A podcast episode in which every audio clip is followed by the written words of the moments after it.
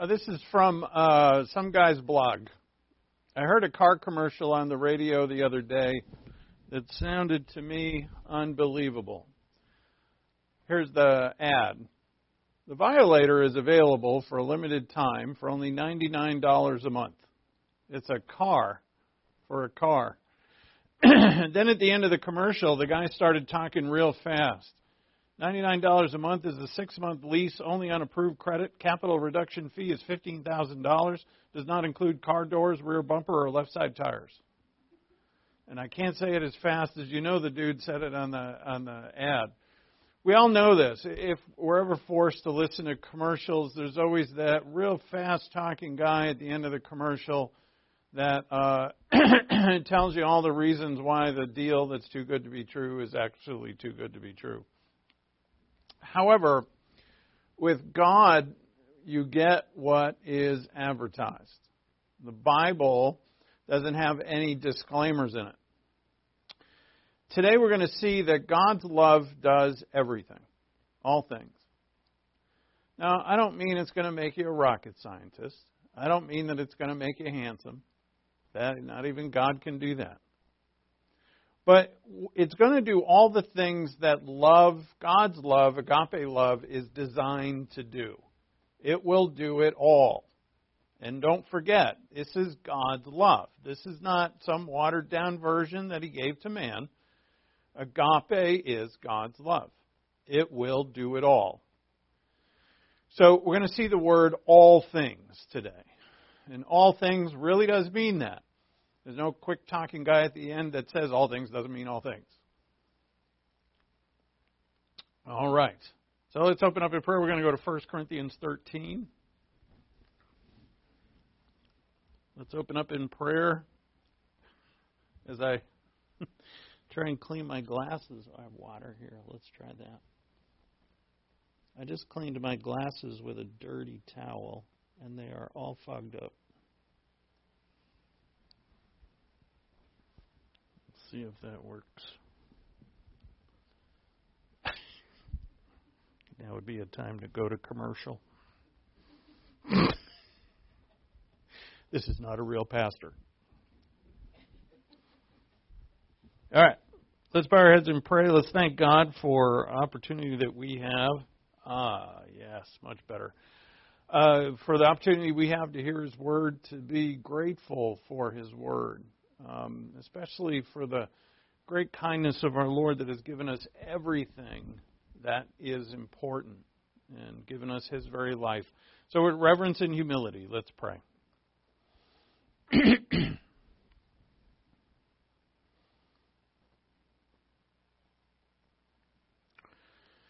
Our Father in heaven, thank you for this opportunity to hear your word. Your word is alive and powerful.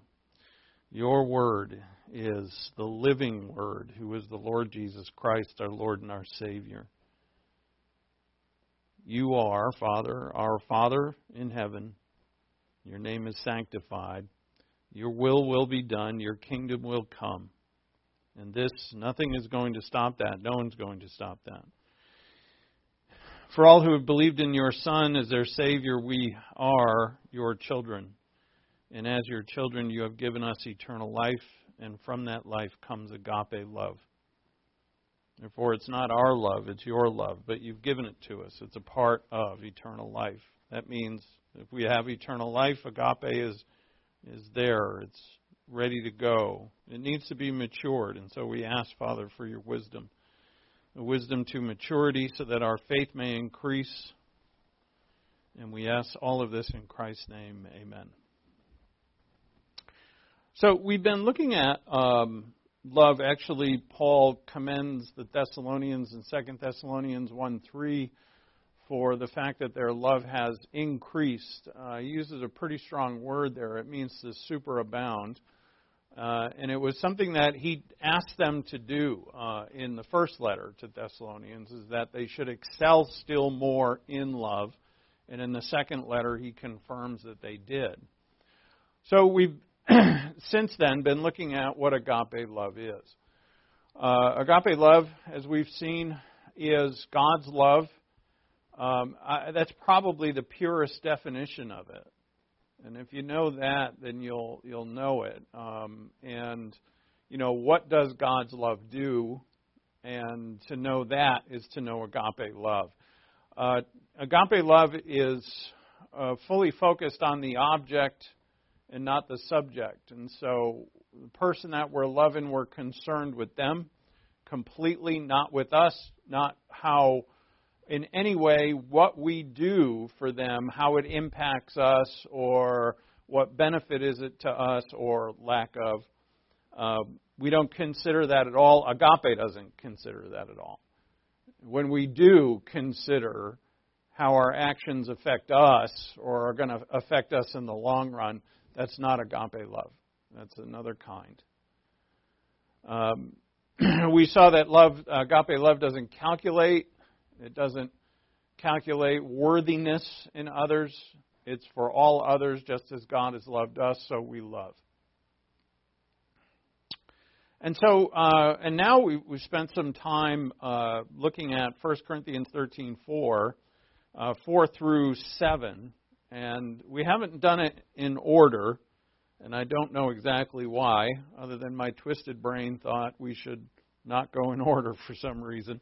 But we've looked at all of this, uh, you know, and I'm sure haven't spent enough time on each one, uh, but the the love of God is something we'll be looking at throughout our journey through the Bible, and so we don't have to define everything at once. But love, so we start. Love is patient. This is uh, patient means that we're concerned with the timing that would benefit another, the one that we're loving. We're concerned about the timing. You know, we've got to wait when should we act? You know, it's not so much a reference to how we should act or what we should do, but when. You know, when should we act? When should we talk? When should we speak? That's love is patient. Love is kind. We've seen this, uh, and you see this kindness is the kindness of God, just like the patience is the patience of God, because the love is the love of God. And the kindness of God is very closely associated with His grace and mercy. And so our kindness, this Greek word means to uh, give grace, uh, give mercy, and uh, again, not without calculation, but to do it. To do it for all of those who are unworthy of it. And then, so those two things are positive, love is, and then we get into a number of things that love is not. Love is not jealous. It means it doesn't burn within for the the uh, things of another. To take it in an, another nice way that Paul puts it, we rejoice with those who rejoice, we weep with those who weep.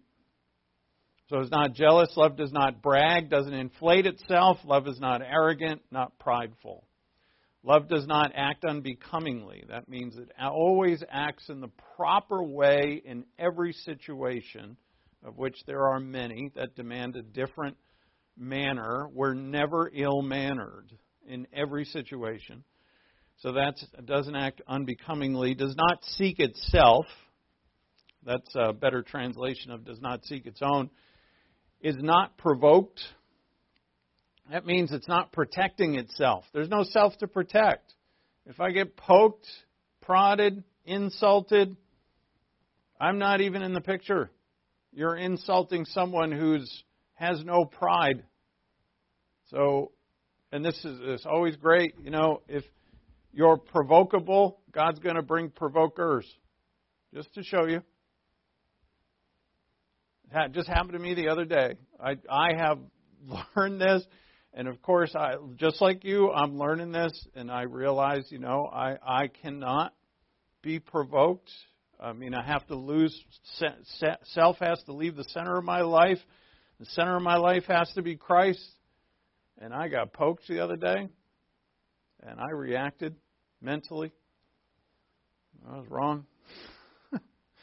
and, uh, you know, especially when it's, you know, does this happen on purpose? You bet it does. I'm, I'm full believer of that. God brings people in your life that do poke. We say, what are these annoying people doing in my life? Teaching you how to love. It's God teaching you how to love. That's that uh, our analogy yesterday, the personal trainer. That's what they are. They're personal trainer. Come in to increase your faith. So is not provoked, does not take into account a wrong suffered. This doesn't mean your own wrong. This means keeping a record of the wrongs of others or the flaws, the sins of others. We do not do that because that's calculating. That's love. Agape doesn't do that. Agape, because somebody could have the worst track record in the world, we're going to love them with agape regardless, because God does. Does not rejoice in unrighteousness.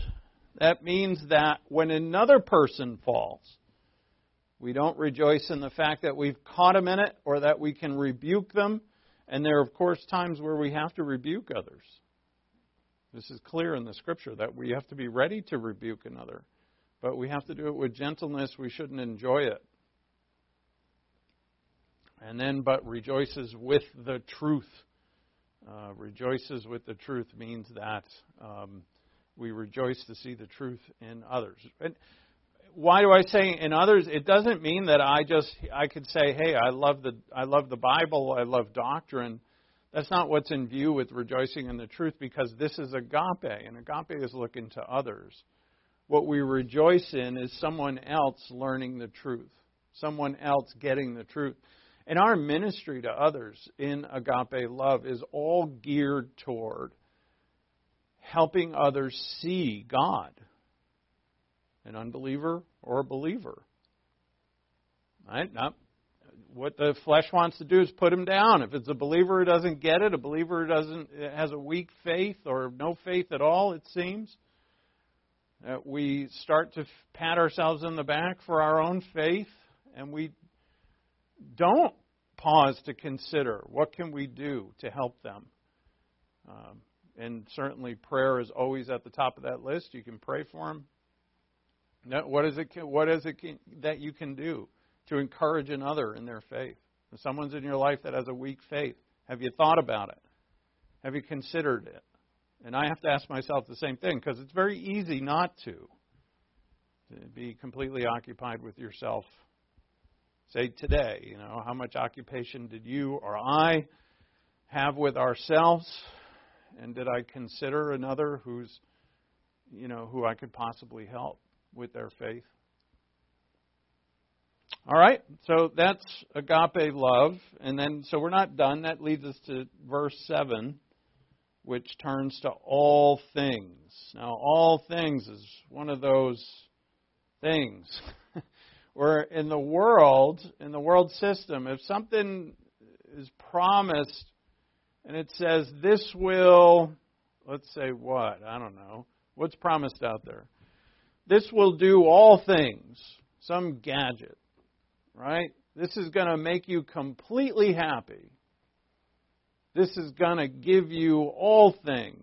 You're going to be fulfilled. All the promises in the world about all, that have the word all attached to them, are nonsense. The world can't deliver it. Mankind can't deliver it.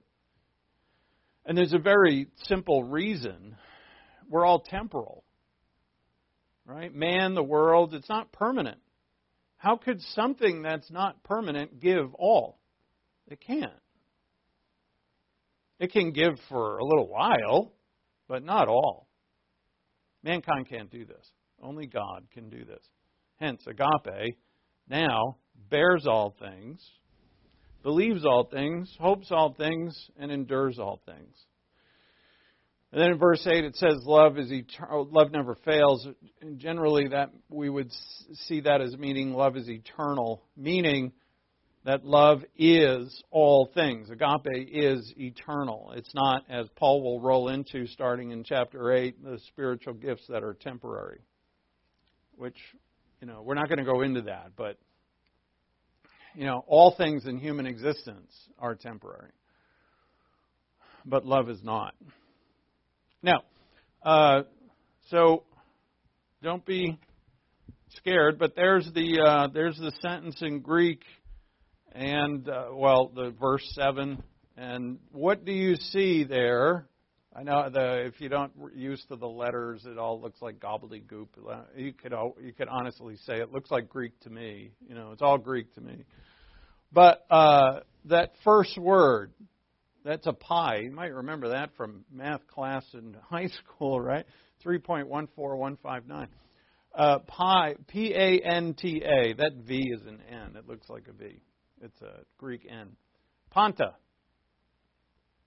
Um, you know, we've taken this pan, pan uh, P A N as a prefix in English words mean all, means everything. And that's what that word is. It's in the neuter, and it means all things. It's not like a feminine, which would be all hers, or a masculine that's all hims. It's a neuter. It has no gender. And so it's panta. Notice it's four times. Panta, stege, bears. Now, three of these words you know. Stege is a, a rare one. We haven't come across that one yet. But pistue, which is from pisteuo, that's belief or believing, believes all things. Elpise from elpizo, or elpis, means hope, hopes all things. And then hupamene, which we all know hupameno here, right? Or hupa, hupomone, right? Hupomone. That means endures. So endures all things. But so let's take out the verbs. They're all verbs. They're all present indicatives. Present meaning this, this is a continuous thing for love. Wherever love is, those things are there. When there's agape, there's support. That's what that first word means to support another. There's faith, meaning I have faith that this is going to do good. There's hope, meaning I look to the future, and even if you're a complete mess and you're spitting in my face, something good's going to come from this. I don't know what, and I don't know when. But hope means I look to the future with hope and faith are very closely related. I look to the future with faith and I say, you know what? This is all going to work out just fine. Why? Because God is in control. That's hope. And you see, you can see why agape doesn't calculate. Because if I'm looking at someone who's just a complete mess and I'm trying to help them and I say, oh, this is never going to work. Well, it might not. But then again, it might. And you see, if I start calculating and I say, well, you know, I've tried this, I've tried this, I've tried this, it has not worked, it has not worked, you know, where does my, my faith in the goodness of God in this situation when I agape, right? The goodness of God is always going to happen when I or you agape love. Always. And that's my hope. That's my faith. But when I start calculating, I quit on it. I shut it off. I say, you know what? No more agape for you. You keep rejecting it. But you see, it's panta. There's no disclaimer here. It's all things. And that hupomone means to endure. Endures all things. Now, for the sake of time, uh, we're only going to do two of these today, the first two. And here's, so you can see my little graphic coming up, right? That, uh, take out the verbs and you got panta, panta, panta, panta. Right? It jumps out. And please notice also that panta's in the front. In your English translation, it's this is bears, right? Bears all things. But really in Greek, it's all things bears. And in Greek, you can do this. And it helps a little that when you move a word to the front of a sentence or a clause, it emphasizes it just slightly. So, what Paul wants you to read is all things first. Right? So, you, you could read bears first or believes first, but he wants you to read all things first. When you read that, it impresses upon your mind is there something that love doesn't believe will happen? No. All things. Is there something that love won't support? No. Agape will support it all. Why? It's not my love. It ain't my love. It's God's love.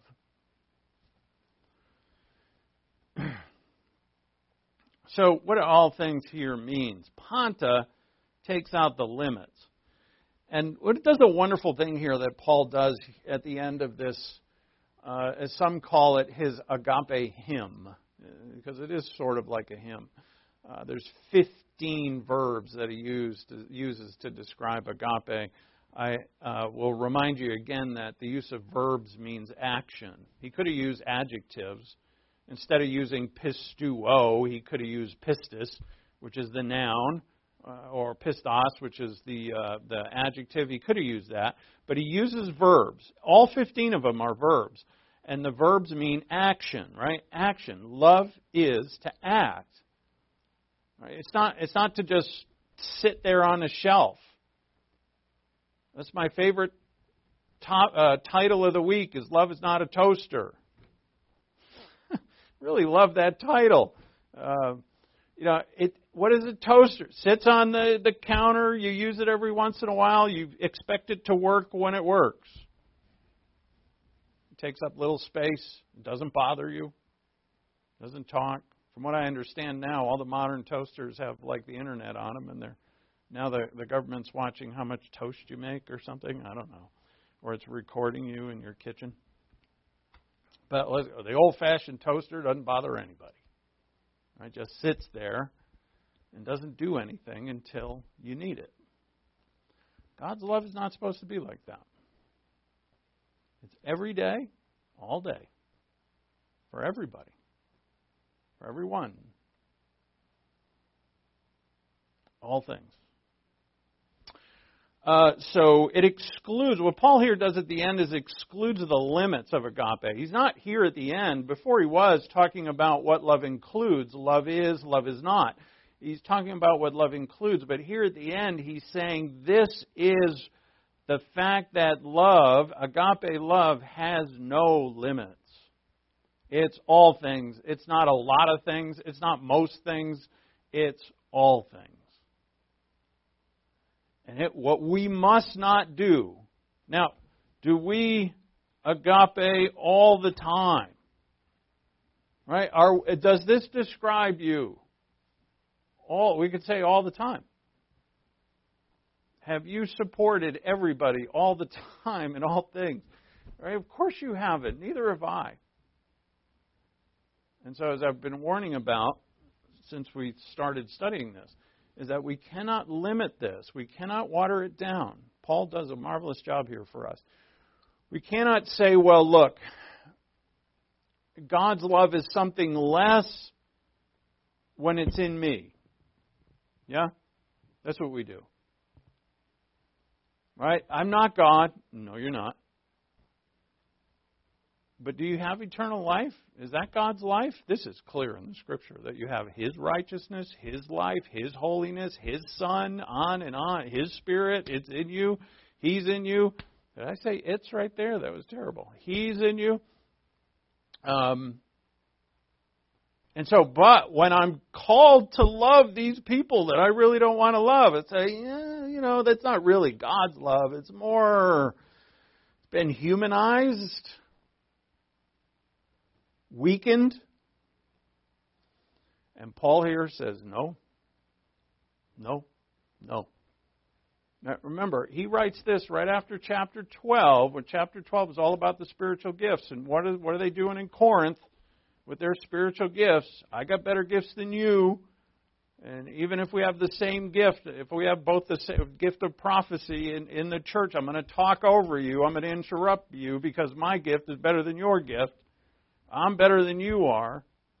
And Paul is telling us all those spiritual gifts, they're temporary. They're important. They're absolutely necessary for the church, but they are temporary. They're useless, he says, without love, which is eternal.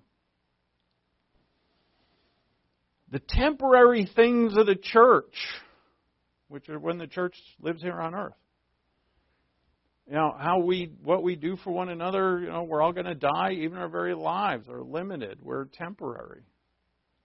The temporariness of us is going to be useless without the eternal things of god living in them and through them and paul makes this so nicely clear um, now uh, to understand that what i've just described there in the last few minutes is to get this, you know, it's to really get it. Uh, when you when you look at something like this, this panta takes out all, um, uh, excludes all limits. Does it seem like a kind of let go and let God kind of thing? Agape. But it isn't, is it? If 15 verbs are used, if I'm supporting all things, believing all things, enduring all things, um, and uh, believe, and hoping all things, am I do what am I doing? That's a it's a life that's going to be full of works and action towards others, a life of overcoming when the thing when other things in my life want to stop me from agapeing, I'm going to say no, no, no, no. Agape does all things. Nothing stops me. Nothing. It's absolutely powerful, absolutely endless in power and ability. And if I'm going to support and love and, and do for others, there's going to be a lot of work that I have to do for others. But um, it, the traditions of the world have taken the words of God and altered them. Well, not, not altered the words themselves, but defined them differently. Uh, Nietzsche uh, wrote a lot about his opinion of the Bible. Now, I could give a lick about Nietzsche. Frederick, you know, he went insane before he died some years before he died. He just went plain bonkers. Makes sense. But he, uh, his concept, or what he wrote about Christianity, was that it was servile mediocrity. Servile mediocrity. Now, it's not that we care what they think. Uh, Marx, Karl Marx, uh, said that Christianity was the opium of the masses. Right? It's a famous line from him. Opium of the masses. Nietzsche said that Paul's theology was full of superstition and cunning. He thought that Paul threw away all morality and sided with the weak. In other words, he believed that Nietzsche believed that Paul uh, wrote that if we just believe everything, then everything will come out fine. Is that what Paul is saying? the thought of these philosophers was that Paul is saying that if you just believe all things, just believe, you know, it's kind of like Cinderella. Just believe and you'll go to the ball. Everything will work out fine. Uh, he thought that Paul was against having a strong life. That Paul just taught for the weak, for the poor. Marx, uh, Karl Marx thought it meant something similar uh, and, and referencing our verse here, they're writing about our verse in 1 Corinthians 13, love is. Uh, Marx thought that Paul meant do nothing, remain low, and remain poor, and everything will be wonderful. So, you know, that Paul has this romantic view that if we're all poor as church mice, and that we really believe, then everything will work out fine. Freud wrote about this passage as an inner conflict resolved by wishful thinking. So you've got this conflict within you concerning people, concerning you. If it's Freud, concerning your own sexuality, that's what everything was about for him. And uh, and you just hope for the best, and everything will work out fine. Freud wrote this quote: "If you believe all things, you believe all things in order to endure all things."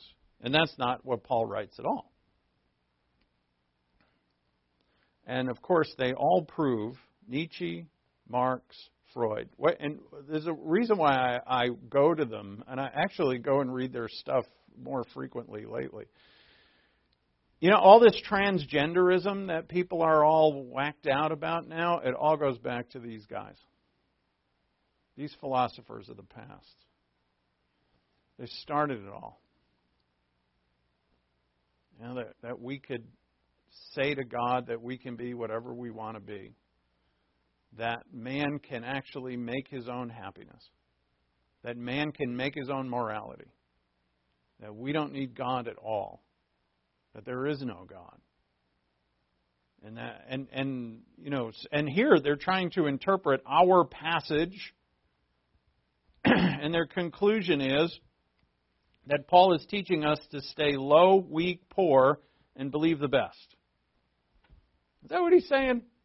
Ah, it's not even close. And it shows us, it just proves that an unbeliever cannot interpret the Bible. Even a very smart person, they can't get it. An unbeliever ain't going to get it. Now, contrast to what I just said, this is from Marcus Dods in his uh, commentary on 1 Corinthians. Paul's eulogium, which is what he terms this passage, is, more, is the more effective because it exhibits in detail the various ramifications of this exuberant and fruitful grace, how it runs out into all our intercourse with our fellow men and carries with it a healing and a sweetening virtue. It imbues the entire character and contains in itself the motive of all Christian conduct. It is the fulfilling of the law. It, its claims are paramount because it embraces all other virtues. If a man has love, there is no grace impossible for him, or into which love will not on occasion develop. Love becomes courage of the most absolute kind where danger threatens its object. It begets a wisdom and a skill which put to shame the technical training and experience. It brings forth self restraint and temperance as its natural fruit. It is patient, forgiving, modest, humble, sympathizing. It is quite true that every every lovely sorry, as every lovely hue is light, so every grace is love. Thomas Kempis dwells with evident relish on the varied capacity of this all comprehending grace. Love, he says, feels no burden, regards no labors, would willingly do more than it is able, pleads not impossibilities, because it feels sure that it can and may do all things. Love is swift, sincere, pious, pleasant, and delightful, strong, patient, faithful, prudent, long suffering, manly, and never seeking itself. It is circumspect, humble, and upright, sober, chaste, steadfast, quiet, and guarded in all its senses. Well, that's a way different take than Nietzsche or Marx or anybody else in the world. now, does that sound like we do nothing? Oh, it just sounds like an endless parade of virtue in which, you know, how many people are you going to bless with God's love?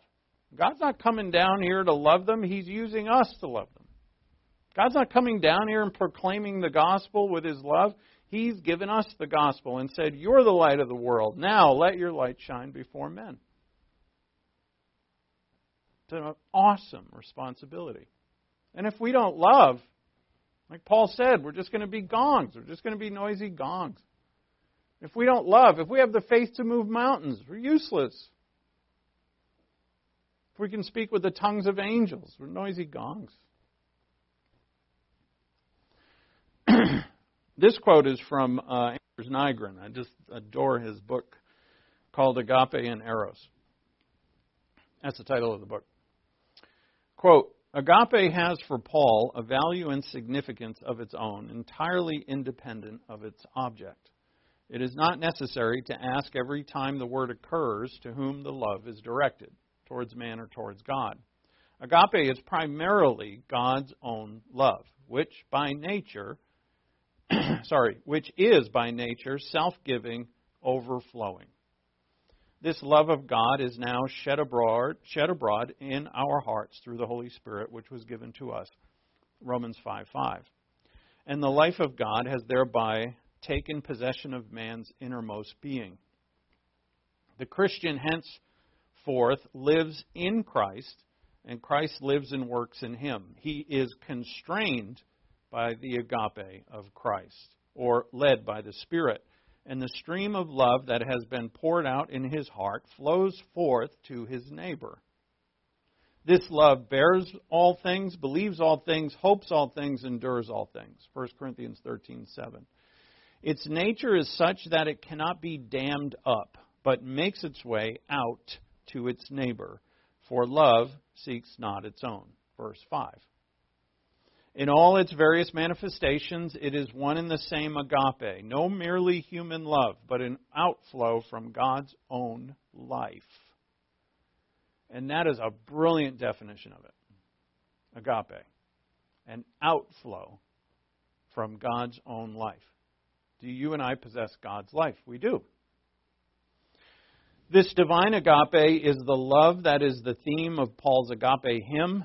This is the agape that never fails and the agape that abides when gnosis, like everything else, is in part shall be done away, or that is in part shall be done away. So, and I, I take this from uh, from that uh, article or that paragraph that Nygren wrote. Love is an outflow of God's own life, which you now are. I'm careful to say are instead of have. It's not like something that's in your back pocket. You're a new creature in Christ. You are, and I am, the new humanity. All believers in this age are the new humanity. And having eternal life means that we have agape, it's there. It's ready and, and willing if we're willing. It's there. It's in every one of us. And it really does clarify that passage in Romans 5 5 that the love of God has been poured out in our hearts through the Holy Spirit was given, who was given to us. The context of that passage in Romans is our, our salvation. Our salvation in which we have been set free, and though we have trial and tribulation, as that passage states, that trial, that tribulation produces in us proven character, and our character gains hope. And the hope is that we look at the future and we say, well, look, now we belong to God. We have His life. What is going to hurt me or stop me unless God allows it? Nothing. And that way I can do and be all that He has called me to be. And love is a huge part of that. It contains in itself every other virtue. There's all the other virtues like kindness, like patience. We can have a human version of it. If we don't have agape love, it's not God's patience. Okay, so bears all things. Now we get back to some nuts and bolts. Uh, is the Greek word stego, uh, stego, a Greek verb. It's only used here and in two other places in the New Testament. So it's rare in the New Testament. Pisteuo and hupomone and elpizo, which is the word for hope, they're multiple places. So we get a lot of help, and it's we you know, from the scripture, we can really learn. Uh, actually, we can learn for a lifetime. So many places. I, I was looking into the word faith today. Think about how much the Bible speaks of faith, Old Testament and New. And uh, after hours of looking into it, I, my head was spinning. I, I couldn't finish it either. Um, but you know, stego is only used a bit, but uh, it comes, we know it comes from a word that means roof. Uh, but it means to preserve by covering, uh, to protect, and actually it refers to the support. So that's why I give you that picture. It's actually, this word refers not so much to the roof, but to the things that are holding up the roof. And, uh, and that's what we're doing. So the person that we're loving and serving, they're the roof and we're supporting them. You can look at it that way. Or we're supporting a roof over them to cover them. And it means you could protect, support. You know, what exactly we do to support another, that we have to figure out on our own you know, what is the right thing to do at the right time? Love is patient, so what at the right time? What do we do? How do we support? But that's what the word is. Love bears all things. So if you if you ever looked at this before as like you're walking around with a big load of bricks on your back and you're like, ah, I got to bear everything, I got to do everything, and that's what agape is. That's not really what Paul's getting at here. It's towards others and towards others, we're going to support, uh, this could mean encouragement, whatever we have to do to put a roof over them. Right? The roof is we're helping to protect them, but the whole purpose of all of this, and we have to remember that, the whole purpose of all of this is to get a soul closer to God. If it's a believer, to get them into the truth if they're not into the truth. If it's a belief, to help them in any way. It could be financially. It could be with work. It could whatever it is. You know, God the Holy, you have the Spirit in you, and you are a believer priest to uh, determine that. If you don't know exactly what to do, pray and ask. James chapter one says, "You pray for wisdom, and God will give it to you." Uh, so some, because of the roof aspect, some think that it means to be uh, keep confidential which is absolutely true, right? I don't. The other, the one other place where Paul uses this with any uh, um, meaning, I should say, uh, refers more to the second one, which the second meaning would be to bear up against difficulties, to bear, to stand, or to endure. So, whereas uh, the last word is hupomone, it means to bear under circumstances this word has more um, helping another bear up under their difficulties. And how how do you do that? Uh, that again through your prayer life or your meditation or your you concern or possibly you could see it very clearly and immediately.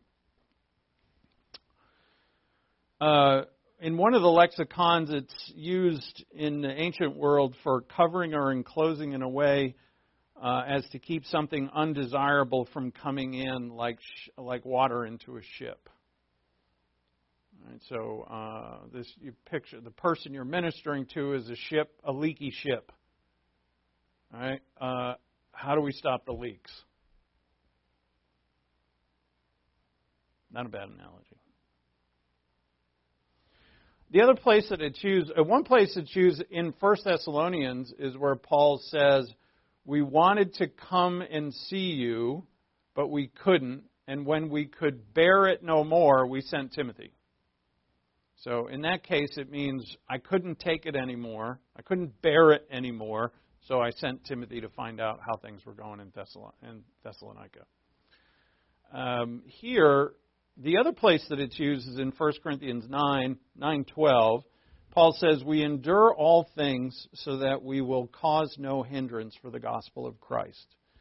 We endure all things so that we will cause no hindrance to the gospel of Christ. And that kind of, that gets more to the, the meaning here of what agape is. His, Paul's agape for others would cause him to endure everything for the sake of the gospel.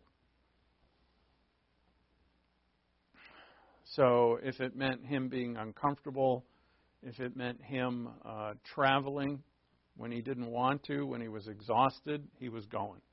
He was going to endure all things for the sake of the gospel.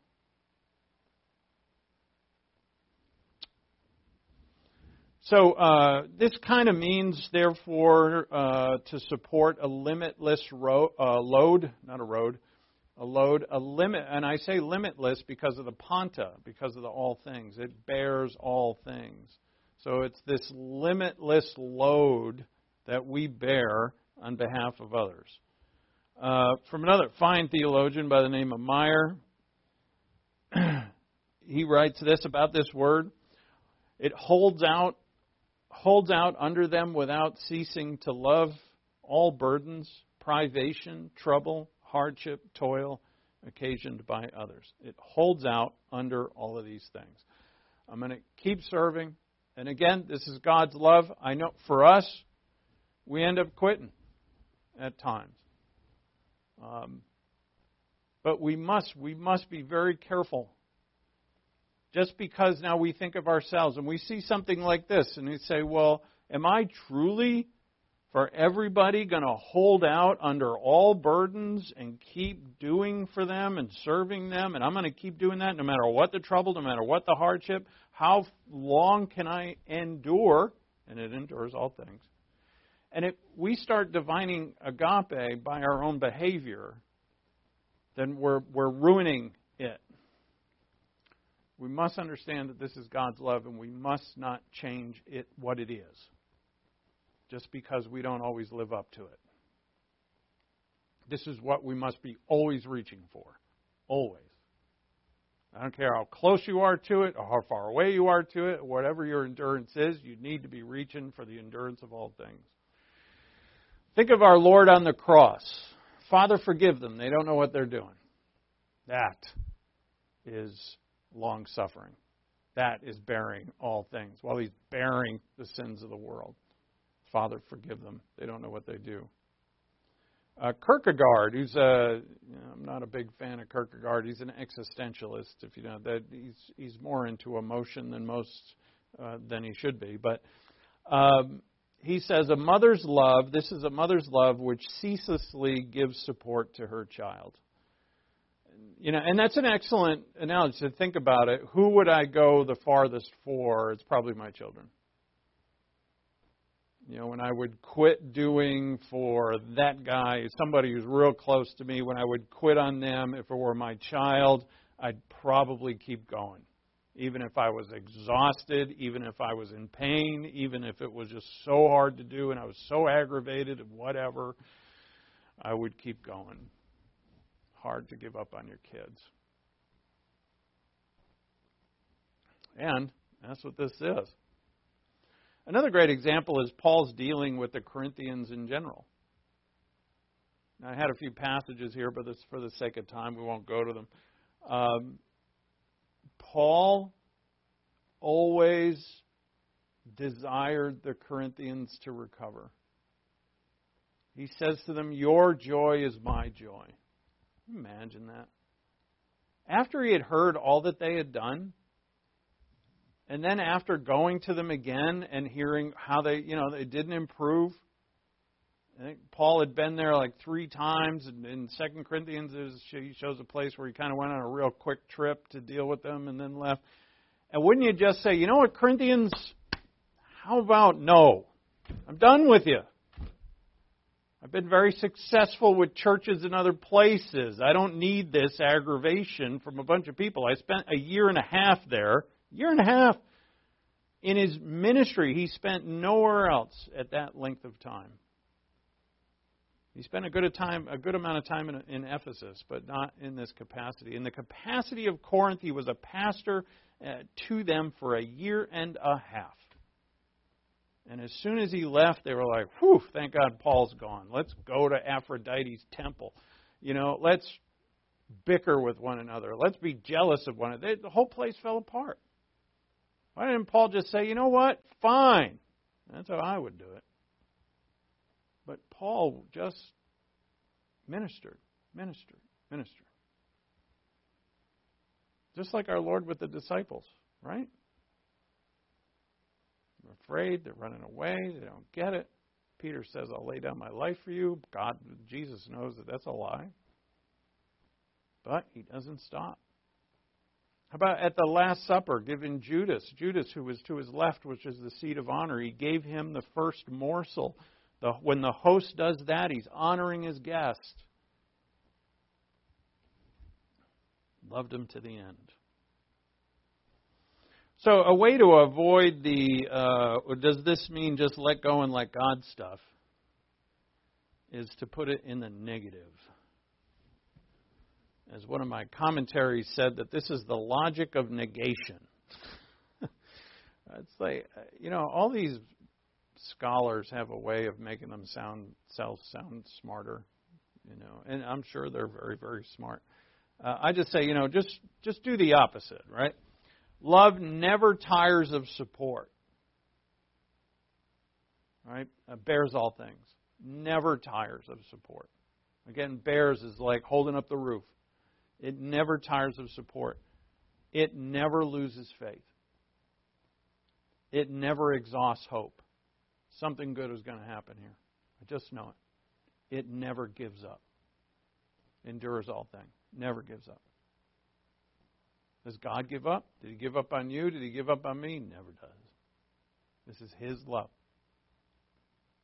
It's so challenging and so wonderful. Isn't it wonderful that God would give us His love and He didn't make like a, you know, agape 2.0 or, agape like a million point oh, which is, you know, some really, you know, it's kind of similar, but like a real weak version of it. He didn't do that. Gave us his love. And then Jesus said, Love one another as I have loved you. That's my command. And if you do, the whole world's going to know you're my disciples. And if you do, if you love me, you'll keep my commandments. If you fear me, you'll keep my commandments. Your faith will be strong. And I and my Father will make our house with you. John 14. It's like one of my favorite chapters.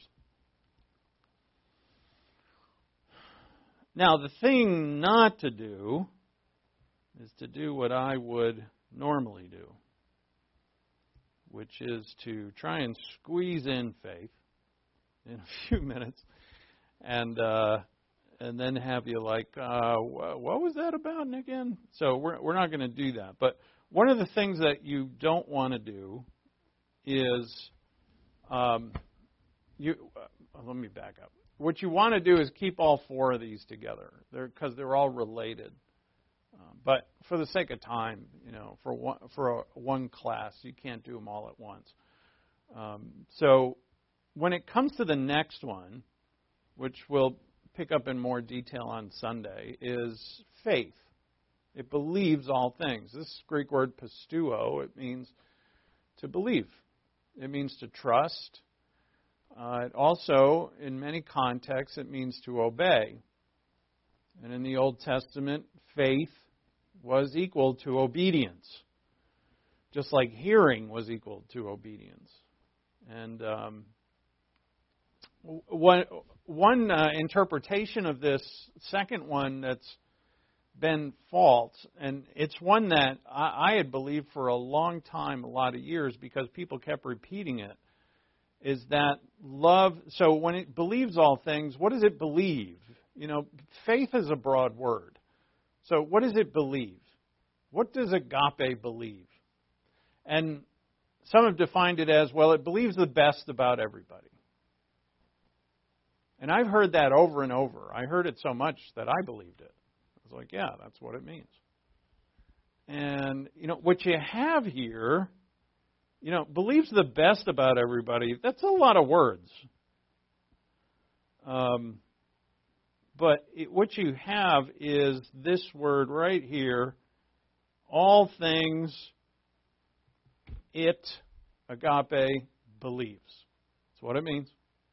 You only got two words. Panta, all things, it, meaning love is the subject, believes. And so we have to say, well, what does it believe?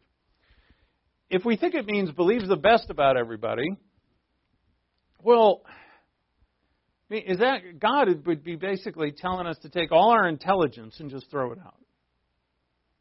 Right, if I know someone is a criminal, and they've repeatedly been a criminal, uh, a violent criminal, let's say, and then they show up at my door and they're like, "Come, can I come in? I want to come in and have dinner with you and your family and your kids." Well, you know, love believes all things, so come on in. No, I'm going to get my gun and I'm going to be like, uh, "Get off my porch," because yeah, I agape you, but I know you. God is not telling us to throw our intelligence out. If the behavior of someone leaves no doubt, no, sorry, no doubt to their lack of character or self-control, we don't kid ourselves to think that they have character and control. We don't, we're not to do that.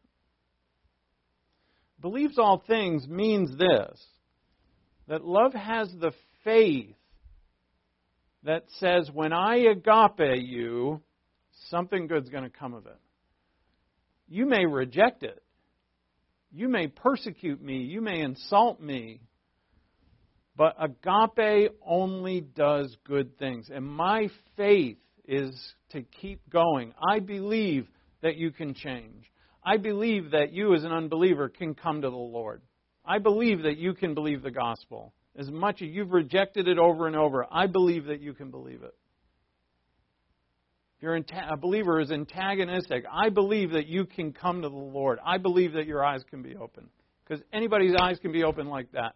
I believe it. Faith says, agape is going to do some good, a great good. It doesn't guarantee that everybody's going to respond to it. Because if that were true, God agape the whole world, right? Not everybody responded. So love never tires of support. Love never loses faith. Love never exhausts hope. Love never gives up. And there's no fast talking guy at the end of the commercial telling you this is eh, not really. This is very true because it's God's love. It is astounding, astounding that God has put His very life in us. Astounding that God has put His very love in us. And all of us need to try and comprehend it to what it is that God has done for us and done to us. Because the world that we have been brought up in, the world that we live in day in and day out, do not believe any of this. They've heard it. They've heard about it. But like Marx, like this fly, this fly's back. I was trying to kill this fly two days ago. I wonder if it's the same fly. He was buzzing around in my office a couple days ago. Is that God's way of telling me to close? He's going all around my head. That doesn't speak well to my cleanliness. Of all the people in this room, the fly is attracted to me. So, um, yeah, let do really. Uh, I mean, in prayer,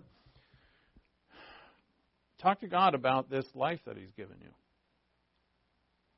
You know, the world thinks it's just something nice, right? Just something. Oh, yeah, that's pretty good. Those Christian people, they're kind of nice people.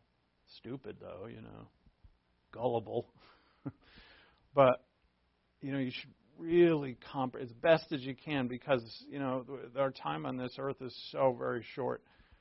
We need to comprehend this as soon as possible. There's no time to wait. Just not that you achieve all of this, just know it. Comprehend what has God done to you. It is beyond, beyond, beyond. Let's pray. Thank you, Father, for your word. Thank you for our ability to comprehend your love, meaning to comprehend you. We are only able to do that through you and through your Spirit who is in us. Thank you for all things. In Christ's name we pray. Amen.